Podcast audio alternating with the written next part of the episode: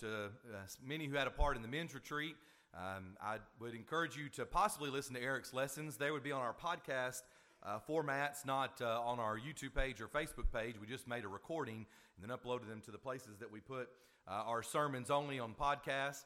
I might encourage you not to because I told him I was going to steal most of it and use it in lessons uh, maybe very soon. But uh, very, very good lessons for our men on the idea of fellowship and something that I think we all would be benefited to consider. Um, but we're thankful for all those who had a part in that and uh, just thankful for this great congregation and so many things that are done. Uh, Brian joked about those who are getting older. I feel like I do need to make one clarification that is probably my fault. Uh, not only were there folks getting older or younger in the bulletin, but there's also someone that we brought back from the dead and then killed again. And uh, some of you may have paid attention. That's uh, Brother N.B. Hardeman, who's uh, died about about 60 years ago, I think. And that was that was my fault. N.B. Hardeman did. Some of you know that name because he's part of the namesake for Freed Hardeman. It was Hardeman Nichols was the, the brother that passed away about a week or so ago. Uh, and again, I announced that, so I'll, I'll take the blame uh, for that. May have said the wrong thing, um, but for those who may be watching online or heard that, have said, that doesn't sound right. I don't think that he's been alive for, for many years now, but uh, that was just a mix up on the name. But our brother Hardeman Nichols, who, of course, carries that name, Hardeman, and we're thankful for that good uh, family and, and the preaching that they've done over the years. And so we wanted to make mention of that, but did want to make that correction uh, as well. You know, it's said we're in the middle of, of course, here in the South, we're here in the middle of football season.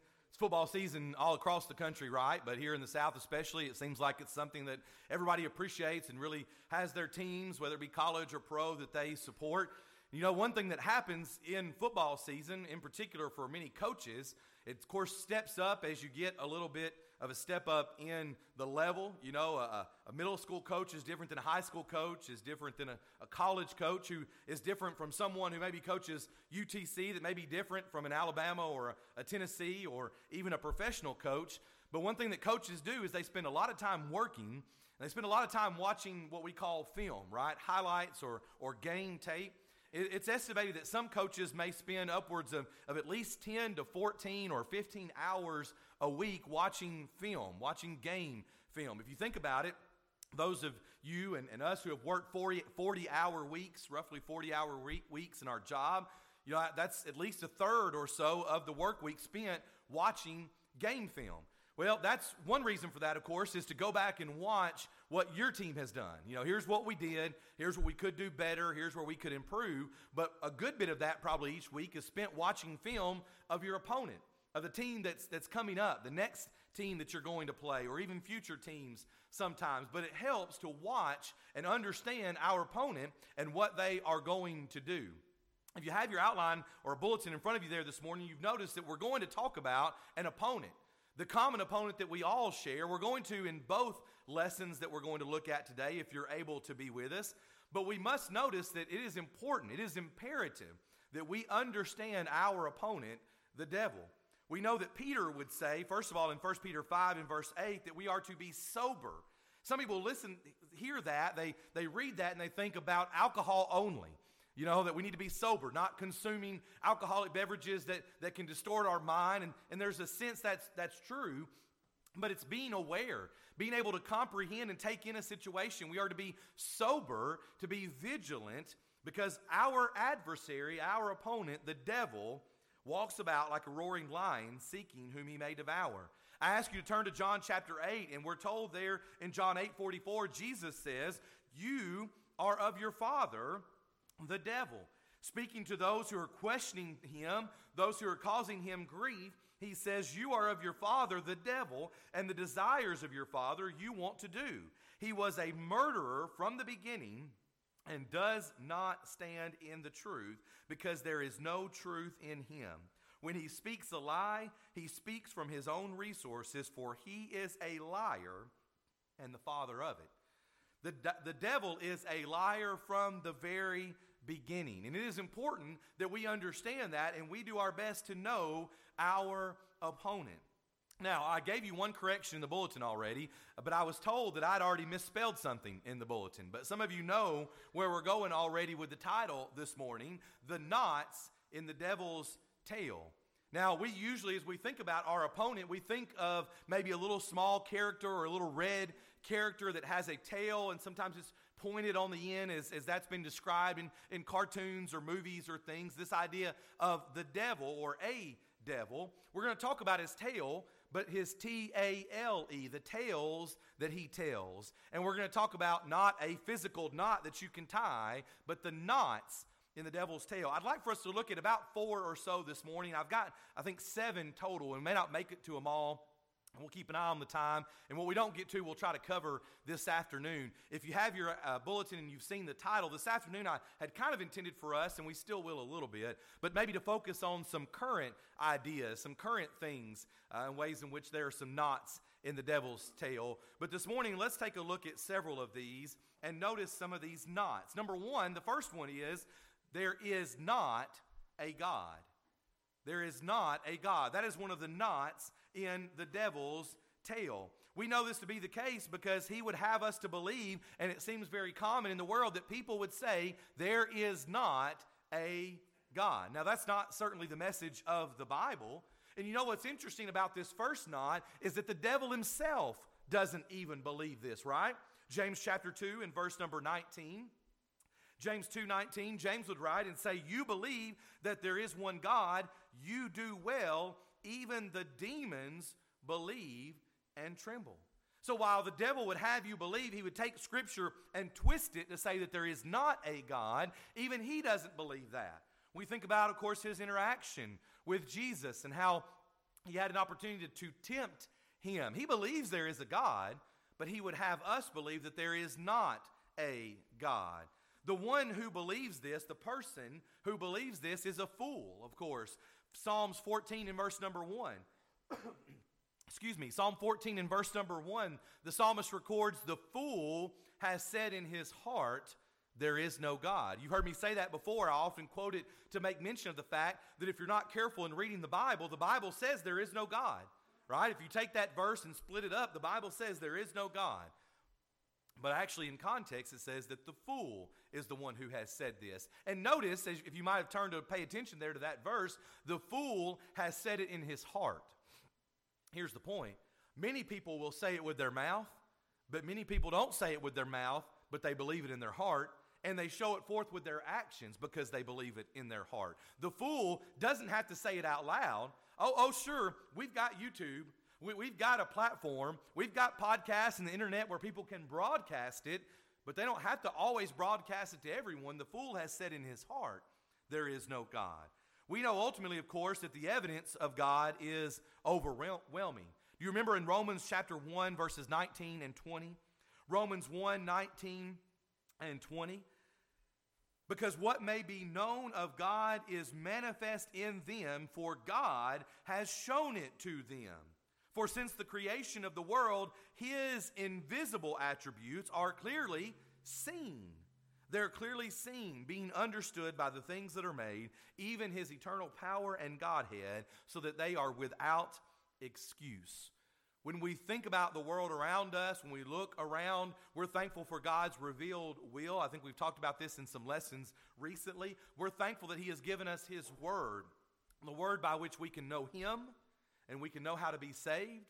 But have you ever thought about, maybe you weren't raised, or if you weren't raised in a home in which the Bible was taught, what would you think as you grow, as you get older, and look around at the way in which this world works? We would hopefully look at it and say, well, there must be a creator, there must be a designer because there is design. The evidence of God is overwhelming as we look around us. Yet the devil, one of the knots in the devil's tail, is he would have us believe this tale that there is not a God, even though clearly that's not what the Bible says. Number two, the second knot in the devil's tail is you will not be lost. You will not be lost. Isn't it true that that is where it all begins for us, right? We usually think about Genesis chapter 3 and verse number 4 as we think about Eve in the garden and Adam and Eve there. God had told them very plainly in the day that you eat of the fruit, of this forbidden fruit, as we say, you shall surely die. You know, this lesson, this outlines when I borrowed from someone who I think borrowed it from someone else. And as I was kind of doing some research, I think there have been other articles that have been written. Lots of people have considered this kind of idea or this kind of title. And the reason, of course, is because of Genesis here, chapter 3, in the very beginning. Because we see that all the devil had to do was add a knot, the knot in the devil's tail. God said it very plainly You shall surely die. And all the devil had to do was add that knot and say, You shall not surely die. That's what he would have us believe when he says, You will not be lost. We think as well about Isaiah chapter 59, verses 1 and 2. The devil would have us say, Sin does not separate you from God. Right? I mean, there are so many verses, and we're going to look at a bunch this morning as we continue to go through. But each time God says something, the devil simply has to throw that knot in there. Isaiah talks about this fact that our sins separate us from God. And all the devil says is, no, that's not the case. Your sin doesn't separate you from God. You may have sin in your life right now, and you, you came. You're here this morning. You continue to live, so surely your sin does not separate you from God. We think about Romans chapter 3 and verse 23. He would have you believe that all have not sinned. We know that Paul would write there, for all have sinned and fall short of the glory of God. But the devil's not is, you won't be lost. And, you know, not all have sinned, right? This idea that, that you're a sinner and, and I'm a sinner, we're all sinners, so that's not, not a big deal. Not, not everybody maybe has, has sinned, and so, you know, you just keep doing the best you can. Don't worry about things. It's not a big deal because you will not be lost. And of course, we think about Revelation chapter 22 and verse 14. Blessed are they, the devil would have us believe, that do not do his commands. We're right here at the very end of Scripture, Revelation 22, verse 14 says, Blessed are those who do his commands, that they may have the right to the tree of life and may enter through the gates into the city. The devil says, Blessed are they that do not his commands. Don't you like to have fun? Don't you like to enjoy this life? You'll be blessed if you do not do his commands because you will not be lost. See, it's easy as we think about Scripture, there are many knots in the devil's tail that he would have us believe. Number one, there is not a God. Number two, you will not be lost. Number three, there is not just one way. There is not just one way. Once again, this is absolutely contrary to Scripture. We know that in Ephesians chapter 4, Ephesians chapter 4, verses 3 through 6, Paul talks about that there is one body, one faith. There's one body and one spirit, excuse me, just as you were called in one hope of your calling. One Lord, one faith, one baptism, one God and Father of all, who is above all and through all and in you all. I would ask you, and you might ask yourself, how much plainer does Paul have to be? He says there is one. There is one faith and there is one body. Yet we look around us and we don't have to travel to California or to New York or to Florida or anywhere else. We don't have to travel very far down the road here in Soddy-Daisy and we would see that many people don't believe this, that there is just one way because everybody makes their own way. The devil would have us believe there is not one body, there is not one faith. You remember the words of Jesus in John chapter 14 and verse number 6. Jesus says, I am the way, the truth, and the life. Yet the, the world, our country in particular as well, even our government to some extent would have us believe that you just you believe what you want to believe. That if you believe in Jesus, that he's the way, that's fine. If you want to believe in Muhammad, that's fine. If you want to believe in someone else, that's fine. But there is not one way, one truth, and one life. That is certainly a knot in the devil's tail. You do not need to be in one religion. Do you remember in the true Lord's Prayer in John chapter 17? Excuse me, John 17, the whole chapter, but specifically verses 20 through 21, Jesus gives us the true Lord's Prayer because he prays here for so many things, including the believers, all believers, and he talks about this idea of unity. I encourage you to go and to read that, to read it often, to think about this, the fact that he prays for him, himself, he prays for his disciples, and he prays for all believers. And he says, My prayer is that they may be one. So, why is it then that we continue to believe that everybody's okay to do whatever they want to do? You believe what you want to believe, I'll believe what I want to believe. And the answer is there's a knot in the devil's tail. He says there is not just one way. Turn with me in your Bibles to 1 Corinthians chapter 1. I want you to notice here because again, so many people follow this and, and believe this idea. Yet in this passage alone, 1 Corinthians chapter 1 and verse number 10, notice in this verse, one verse, Paul says it at least five different times, five different ways. Now I plead with you, also using that word, that idea of begging, I plead with you, brethren, by the name of our Lord Jesus Christ. We've already covered a good portion of the verse. Five ways that you all speak the same thing, that there be no divisions, that you may be perfectly joined together in the same mind and in the same judgment. Five different ways he emphasizes in just these few short words that we need to speak the same thing. And the knot in the devil's tail is that you don't, you don't have to. It's, it's not a big deal. Do you remember this particular passage going down to verse number 12? Paul expounds a little bit, and he says they've got fan clubs, right? They've got groups. And they've got this fandom, so to speak, as we again we think about Alabama fans or, or Tennessee fans or whatever your team might be. He says some people say, Well, I'm of Apollos, or, or I'm of Cephas, or I'm of Paul. Everybody's got their own group, and you're divided and you're walking around with your chest puffed out wearing a badge saying, Well, I've got my Cephas badge on today because I'm of Cephas. I don't know about you, but, but you should come be of Cephas, not Paul. And they're divided and they're not speaking the same thing. And so Paul has to beg them, plead with them that it is important, that there is just one way, and there is one thing that we need to be speaking. The body is one. But the devil would say the body's not one, it's many. It's okay. There may be a congregation here, there may be a church down there, there may be a denomination over here. It doesn't matter if you've got 500 in the same city, it's not a big deal. Everybody just do what they want to do because there is not just one way. Very quickly, let's notice together that sometimes the devil actually unties, if you will, the knots that God has there. Look in Matthew chapter 16 and verse 18. Matthew chapter 16 and verse 18. Sometimes the devil puts knots in his tail. Sometimes he unties God's knots. Do you remember in Matthew 16 and verse 18? Jesus says, And I also say to you, to Peter, that you are Peter, and on this rock, not Peter, but on the statement that he had just made back up in verse number 16, but you are Peter, and on this statement, this rock, I will build my church, and the gates of Hades shall not prevail against it. Here's one of those cases where the devil actually unties God's knots because he says the gates of Hades shall prevail against it. What about Acts chapter 4 and verse number 12?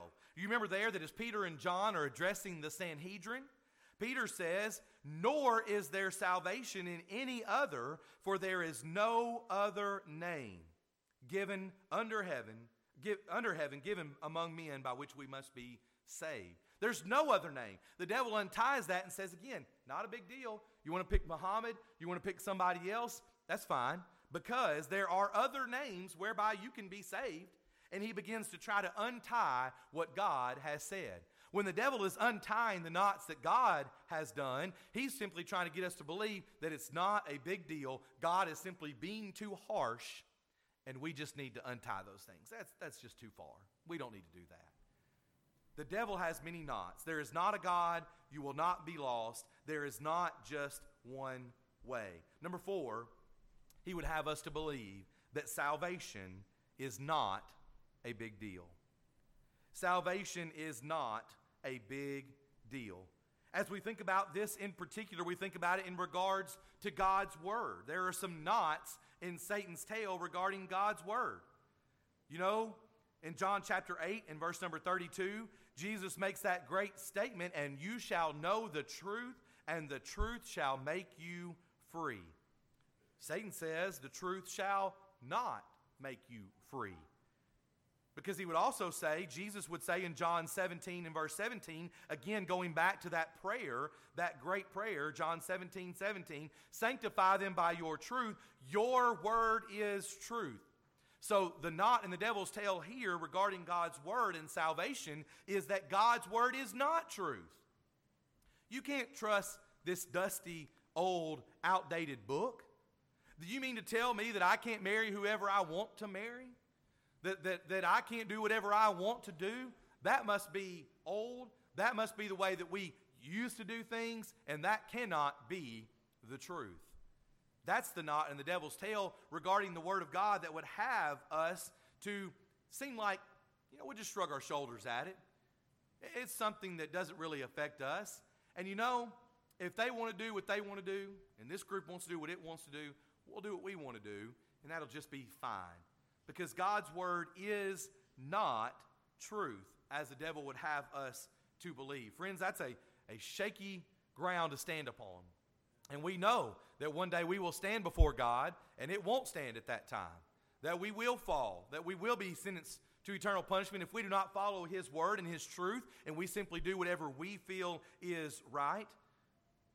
This is, of course, one of the ways in which the world has attacked us, even as we kind of, again, this is kind of what I wanted to get into this afternoon the idea that there are maybe some 21st century knots. Not that there's nothing, there's nothing new under the sun, we know that to be true, but surely this idea that, that truth is truth is truth for whoever wants to believe whatever has kind of been something that's been promoted a lot. And the church has had to kind of adapt to that. We've kind of sometimes made concessions that maybe we shouldn't have made for people. And say, okay, well, well, we'll try to be a little giving and graceful here. And the next thing you know, we have compromised. And we have begun to live out that God's word is not truth. Salvation is not a big deal. God's word doesn't tell you, it's not the only way. What about some knots in the devil's tail about salvation in particular? Number two, regarding becoming a Christian. You know, John chapter 8 and verse 24, Jesus says that you must believe. If you do not believe that I am He, you will die in your sins. The devil would say, You shall not die in your sins if you don't believe. That's not a big deal. And yet, so many in the world talk about belief. So many religious people talk about belief. So maybe they don't say, well, maybe you don't need to repent. Remember in Acts chapter 17 in verse number 30, as Paul is preaching that great sermon there at Mars Hill in Athens. Acts 17 and verse 30. Truly, these times of ignorance God overlooked, but now commands all men everywhere to repent. But you know, repentance is a weakness, right? You're saying you're wrong, and I can't tell you you're wrong, and you can't tell me I'm wrong. So surely that's not true, right? God does not command all men everywhere to repent because we don't want to show any weakness. We don't want to have to say we're wrong or we're sorry. These are lies that the world feeds us, that the devil feeds us. He would say, You don't need to confess Jesus as Lord. Remember Matthew chapter 10, verses 32 through 33. Jesus talks about this idea of confessing Him. We know that we need to confess Him. In the plan of salvation, as we think about becoming a Christian, we don't confess our sins necessarily in the same way when we're baptized and added to the church. We confess Him as Lord. Yeah, in a sense, we confess Him because we're repenting of them. Maybe we're realizing these mistakes and we need to change. But we confess Him as Lord. He says, if you do that, you can be saved. But the devil says you do not need to confess Jesus says, Lord. Here's where it even shifts a little bit more, right? Because many people say, well, you just believe. You don't have to confess, just believe. And here's another knot, another tying up, another confusing part for many, many people. And of course, regarding becoming a Christian, the devil would have us say, you do not have to be baptized to be saved. You just believe. And if you want to repent, you can repent. If you want to confess, you can confess. but if you'll just believe, that'll be enough. Brother Don Blackwell had a great lesson on Tuesday night at the Dunlap congregation for their gospel meeting. He said as he began that, that he had heard it from someone else at Polishing the Pulpit. It was done by Brother Eric Owens, and as you know, we have the ability to watch that through our uh, the subscription that our elders pay for PTP 365. And let me just make a plug for that again. You can go on there and watch Brother Eric's lesson. You can find Don's online as well. It's talking about the saddest scene ever seen. And it's the idea that there will be many, many people who have been told to believe but not repent, but not confess, and not be baptized. And those people who have simply believed and believe the devil's not, that you don't have to be baptized, will then have a very sad scene on their hands one day. When they think they've done what God has said do, and they find out that that's not. They've been misled by someone.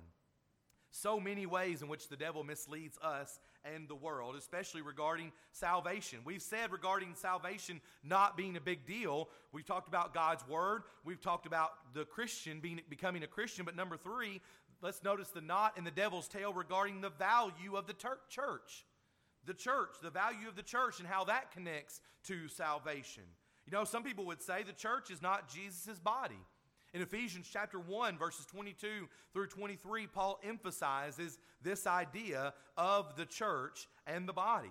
And he put all things under his feet and gave him, that's Jesus, to be head over all things to the church, which is his body, the fullness of him who fills all in all. The devil says, nah, that's not a big deal. The church is not a big deal. He might even go so far as to say, let you believe if you've been baptized, that's okay. You believe, but you don't have to see any value in the church. You don't have to be connected. All you need is Jesus. All you need is yourself. Pull yourself up by your own bootstraps. That's all you need. But there is value in the church. It is the body of Jesus. He would have us believe that Jesus is not the Savior. Ephesians chapter 5 and verse 23. We know that there in Ephesians 5:23 Paul is talking about marriage, but what's the connection that he makes between marriage and the church? Marriage and Christ and the church. For the husband is the head of the wife, as also Christ is head of the church, and he is the savior of the body. The devil would have us to believe surely he is not the savior of the body. He would have us to believe that you are not members of one another. Think about Romans chapter 12 and verse number 5. Romans 12 and verse 5, Paul is talking here, encouraging them to think about the body, how we're all members, we're all different, but we're all one body. So we, being many, are one body in Christ and individually members of one another. This is the one maybe that's really got to us a lot lately. Maybe this is the one that's really hit home for us in the last two years as we were separated for a while and people began to think, you know what? I believe that. It's not a big deal. The church is not that important. I can do it on my own. We are not members one of another. And yet, here, the exact opposite is, is said in the Word of God that we are members of one another. We do have to rely on one another. There is value in the church. He would have us believe the church is just not that important. Do you remember in 1 Timothy chapter 3 and verse 15, he would talk about this idea. Paul would write to Timothy and remind him that the church is the pillar and the ground of truth. I don't want to get off chasing too many rabbit trails here, but don't most of us agree that when we think about our community, when we think about our society, when we think about our country, we would agree that it seems like most people have left the church as being the pillar and ground of truth and they put their hope and their faith in the government. They put their hope and faith in themselves as opposed to God and Jesus and the church. And when each one does what is right in his own eyes, you know, I've been teaching Judges at Greens Lake Road on Monday nights, and that's the theme, right, in the book of Judges, that each person does what is right in their own eyes, not turning to the church, not turning to God, not turning to His Word. And as we have strayed from that pillar and ground, that foundation, the devil would have us to believe the church is just not that important. And then we think, well, salvation must not be a big deal either. And we believe these knots in the devil's tail. We're going to come back this afternoon. We'll stop at number four there for right now. We're going to come back this afternoon and talk about some more, a few more, and we'll talk about some first century ones. If you'd like to take your Bible and put that up, and maybe get your songbook out as we are about to extend heaven's invitation here at the end of this lesson, it may also be, as we think about this lesson and we think about this idea of the devil's knots, it may also be that the devil has a knot around your heart. Do you remember in Ephesians chapter 6 and verse number 11, Paul would write, Put on the whole armor of God. Boy, there's so much there, isn't it? We can't just put on the helmet. We can't just put on the breastplate. We can't just pick and choose what we want. We must put on the whole armor of God. Why? That you may be able to withstand against the wiles of the devil. Friends, brethren, it's possible this morning that the devil has a knot around your heart but you can remove it. Don't get tied up in Satan's knots. follow God's word, understand that there is a God, that you can be lost, that there is just one way, that salvation is a big deal. It's why we stop at the end of our lesson and maybe we shift our thinking just a little bit from whatever we've just maybe talked about to extend heaven's invitation, to sing a song that's been selected, that through its words we might encourage you to realize that these things are important, that the devil is our opponent. We have to know him, understand him, and avoid the wiles of the devil, the schemes of the devil, the ways in which he wants to walk around, that he will walk around seeking to devour us. We've noticed just a few in kind of an overview sense this morning. And if you're here this morning and you're not a child of God, become one. We always try to emphasize that if you are unsure about what you've seen or heard, or you'd like to study the plan of salvation, we would do that with you as soon as possible. It's that important of a decision. Don't delay. Become a Christian, be added to the church by the Lord so that you can begin to live faithfully. Because here's the beautiful part as I look around this room standing up here, I realize that I'm not fighting this opponent alone. As being a part of the church and understanding the value, I have you to help me. And you encourage me, and I want to encourage you so that we can do this together. As you put on Christ in baptism and you're added to the church, you begin to live faithfully with the encouragement of brothers and sisters in Christ. But none of us are perfect. Maybe we take our armor off and we sit it down for a moment. We fall short. We mess up. Maybe you're here this morning and you are a child of God, but you've wandered away. You've, be- you've begun just a little bit to believe the knots in the devil's tail and to kind of follow with what he's saying. And maybe you've wandered away from the Lord. As we said just a moment ago, it is our sins that separate us from God. And maybe you need to repent of those and confess those and make it known because we know that the Lord is faithful to forgive us. And we are absolutely thankful for this moment in time and for this body that we can encourage you with the words of this song, even now as we stand together and as we sing.